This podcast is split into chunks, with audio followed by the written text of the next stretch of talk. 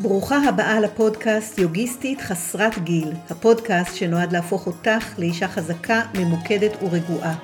שמי רוני ענבר, התחלתי לעשות יוגה קרוב לגיל 50, ומאז מעל 20 שנים יוגיסטית מסורה ו-14 שנים מורה ליוגה. יחד נצלול לתוך הפרקטיקות, הסיפורים והתובנות שייתנו לך השראה לשמור על גוף חזק וגמיש, לסמוך על היכולות הפנימיות שלך ולנהל חיים בריאים וחיוניים, לאמץ את החוכמה שמגיעה עם הגיל.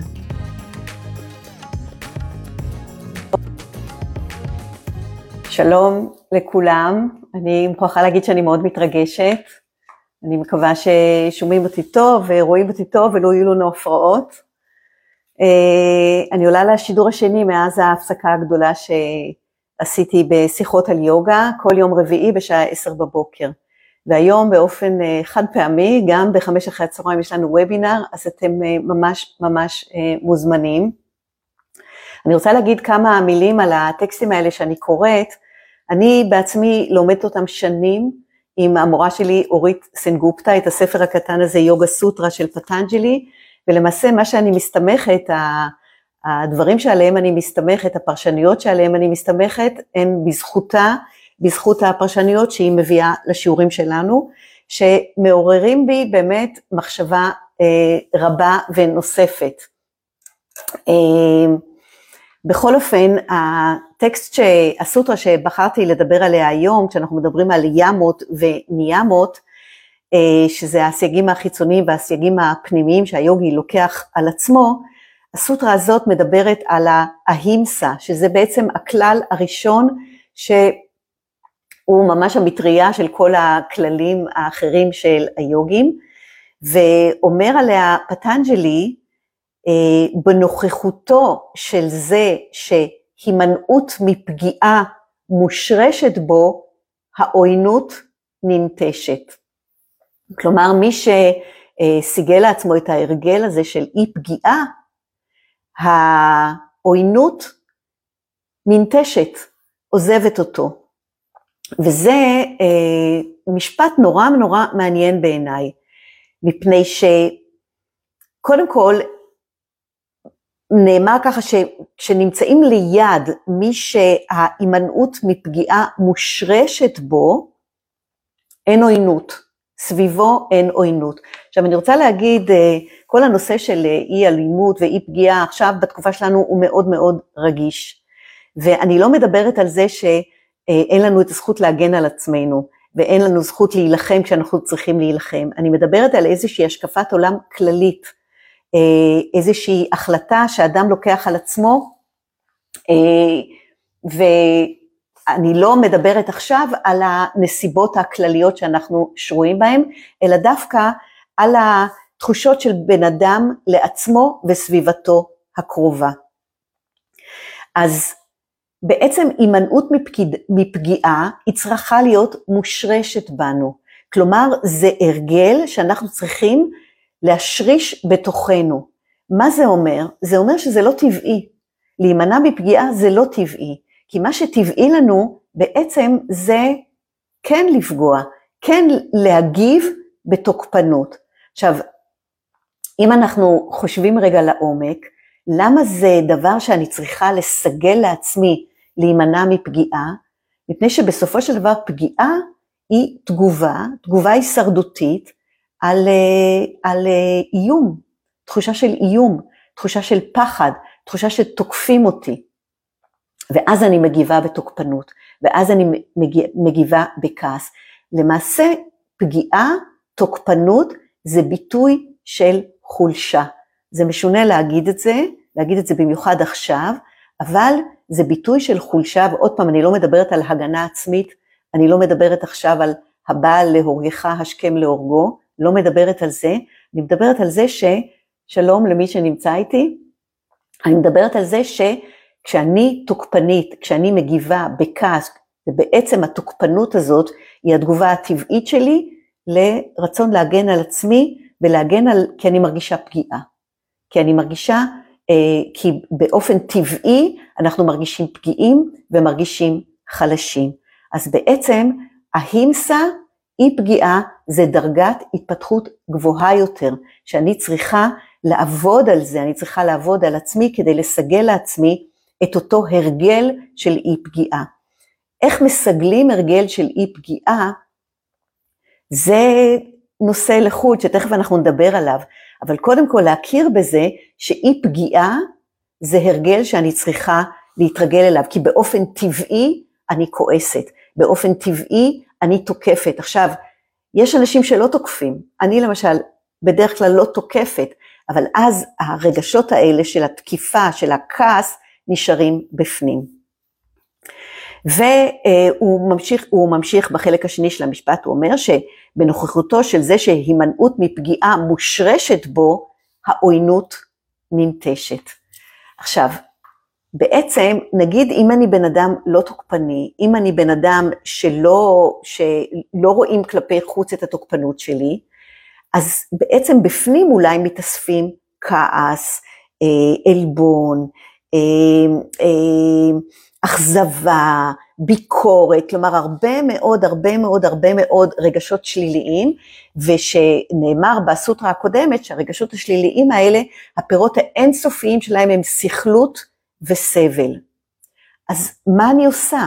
איך אני בעצם מלמדת את עצמי לא לפגוע, במיוחד כשאני מבינה שאם אני מתרגלת את האי פגיעה, את ההימסה, אז גם העוינות ננטשת. עכשיו, מה זה, מה זה בעצם עוינות?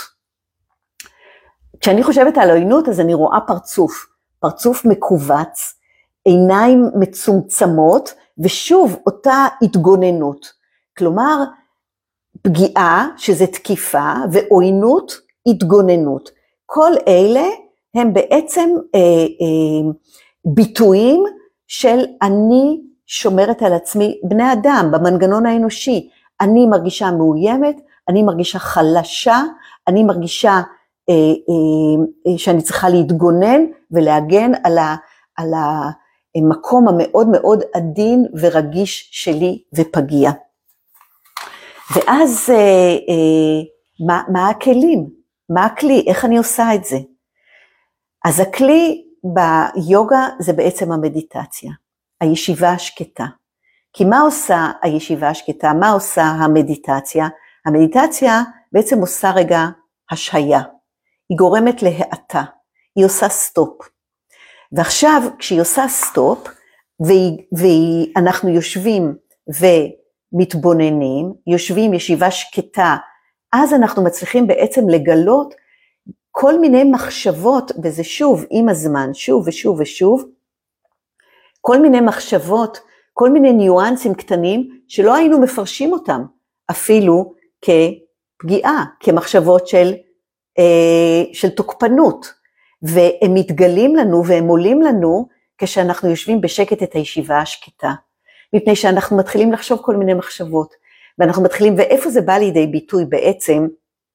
באזור ההשפעה שלנו, העניין של הפגיעה והאי פגיעה, ביחסים שיש לנו, ולפעמים האנשים הקרובים ביותר שלנו, שמסוגלים להוציא אותנו מדעתנו, שמסוגלים כל כך להכעיס אותנו, שמעוררים בנו רגשות כל כך כל כך כבדים, ו- ואנחנו לא יודעים מה לעשות עם הרגשות האלה, ו- ואנחנו לא יודעים איך לתקן יחסים, אנחנו לא יודעים איך לשפר יחסים, ואז אנחנו יושבים בישיבה השקטה, בלי להגיב, ובתוך הישיבה השקטה הזאת מתחילים לעלות ככל שעובר הזמן, מתחילים להכיר את עצמנו יותר, ואנחנו מתחילים לזהות בעצמנו אה, אה, ביטויים מאוד מעודנים של אותה אה, תוקפנות, של אותה, אפשר לקרוא לזה, אלימות, ואז בעצם הישיבה השקטה היא שלאט לאט מנקה אותנו מהדבר הזה. עכשיו אתם יודעים שיש סיפורים של יוגים, אני כתבתי לי את זה פה, יש סיפורים של יוגה שבזכות הישיבה הזאת שמתגלות המחשבות הפגומות האלה, בצורה המעודנת שלהם, זה קורה מבפנים ואז מתגלים הערכים שלנו. עכשיו, זה ידוע בסיפורים יוגיים, שיוגים שיושבים במדיטציה ומצליחים לטהר את המחשבות הפגומות האלה שלהם, מתחילים להתקבץ סביבם בעלי חיים. בעלי חיים אפילו מסוכנים. יושבים, מתקרבים אליהם, יושבים לידם בשקט, נמר ונחש, כל מיני סיפורים כאלה. עכשיו, מה הרעיון של הדבר הזה? הרעיון של הדבר הזה הוא שכשבן אדם מצליח לנקות מעצמו באמת את ה... את, ולטהר את עצמו, אז אה, העוינות באמת ננטשת כלפיו. גם הוא לא עוין וגם לא עוינים כלפיו. ויצורים חיים מתקבצים ליד יוגי, אני קוראת את זה, שפיתח את כוח הרצון שלו עד כדי כך שהסיר את האלימות, ואז הוא גם מונע אלימות באזור ההשפעה שלו. עכשיו שוב, לא מדברת על מצבי החירום שבהם אנחנו נמצאים עכשיו, שבהם אנחנו צריכים להיות לוחמים, או מי שהתפקיד שלו להיות לוחם, זה להיות לוחם ולשמור על חייו ולהגן על חייו, להיות לוחם. אני לא מדברת על זה, אני מדברת על העיקרון, מדברת על העיקרון של האי פגיעה. עכשיו, אה, אני זוכרת שכשרק התחלתי אה, אה, ללמוד יוגה, אז קראתי את הספר של גנדי, וגנדי היה ש... כמה שנים טובות חי בדרום אפריקה, יש שם קהילה הודית גדולה, והוא שימש שם כעורך דין, ובין היתר גם מינו אותו בתוך הקהילה שלו להיות אחראי על הילדים, להיות המחנך של הילדים. ואני זוכרת שהייתי קוראת וצוחקת, כי הוא היה מתאר איך שבכל פעם שהילדים מתנהגים לא יפה, הדרך שלו להתמודד עם ההתנהגות הלא טובה של הילדים הייתה לשבת במדיטציה. והוא בעצם, כל פעם הילדים היו מתנהגים באלימות, והתגובה של המחנך הייתה לשבת במדיטציה. ואני זוכרת שאני לא הבנתי וזה הצחיק אותי אפילו.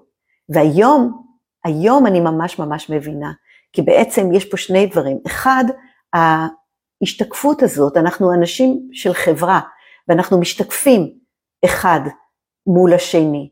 וכשגנדי ישב במדיטציה, בעצם הוא ישב וניקה את עצמו ממחשבות של אי פגיעה.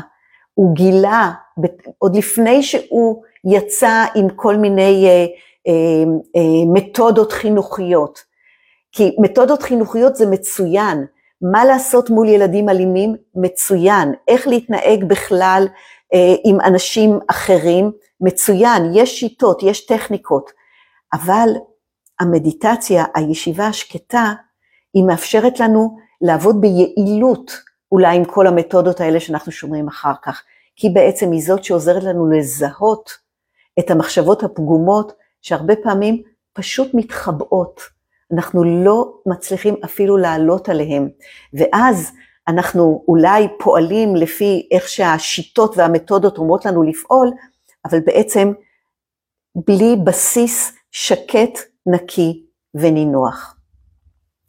אז נכון שהמדיטציה היא לא נותנת תשובה מיידית, אבל ישיבה לאורך זמן, או לאורך, היא לא צריכה להיות ישיבה ארוכה, אבל ישיבה הרגל של ישיבה, זה בעצם העניין, לסגל הרגל.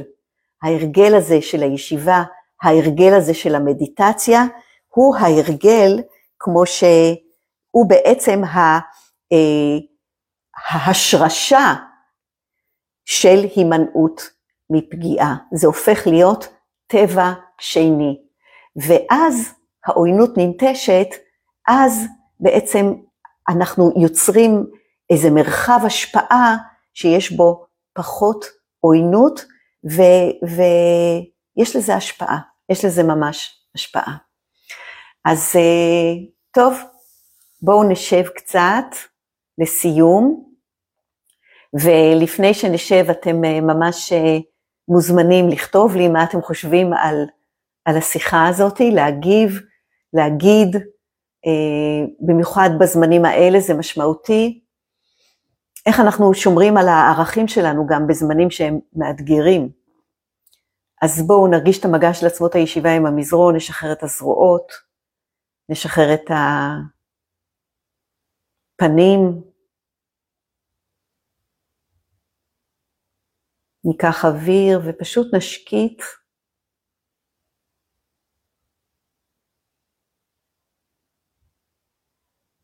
כשאנחנו יושבים אנחנו מאפשרים למחשבות להגיע, אנחנו לא רוצים להפסיק לחשוב, להפך. אבל יש איזושהי האטה. וההאטה הזאת מאפשרת לנו להסתכל על עצמנו.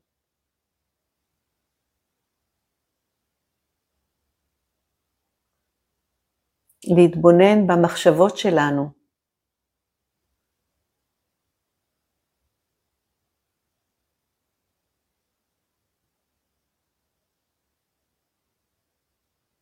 להרגיע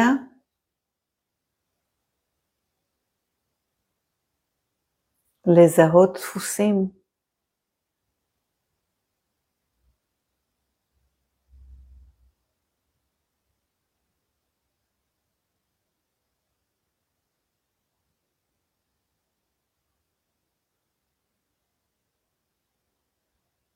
תוך כדי ישיבה, התמדה בישיבה, אנחנו מסגלים לעצמנו. אי פגיעה, פחות תחושה של רצון להתגונן,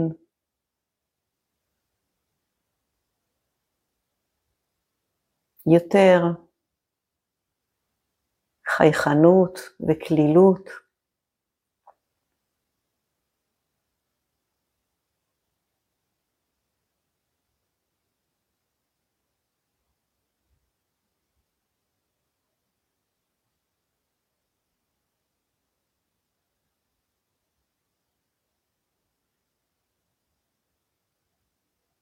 וכשבאנו יש פחות עוינות,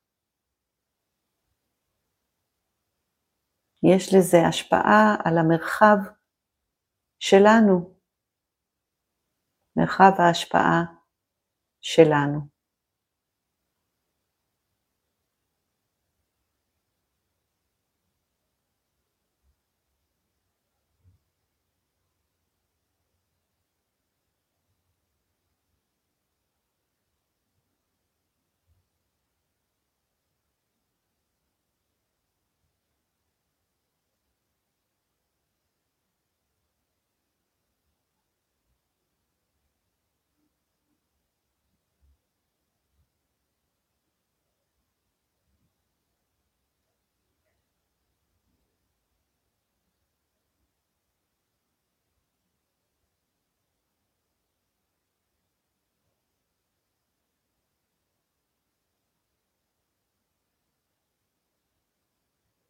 ולאט נפתח את העיניים, אתם יכולים להמשיך ולשבת, ותספרו לי מה עושה לכם ישיבה שקטה, תנסו באמת אפילו דקה, שתיים ביום של ישיבה שקטה, כי כל אחד מאיתנו מאותגר, החיים מאתגרים, גם בתוך המעגלים הקטנים שלנו, מערכות יחסים, אה, באמת. אז הישיבה השקטה הזאת, כמו גנדי, ישיבה שקטה, ואז לטפל בעניינים. אז uh, תודה רבה, ותכתבו. ביי.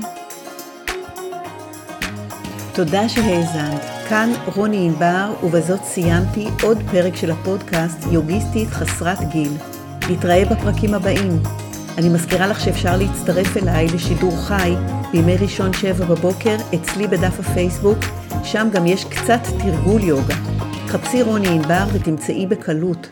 ממליצה לך גם להיכנס לאתר שלי, שם יש המון חומרים נוספים ומידע על מה שאני עושה בימים אלה. ניפגש בהמשך.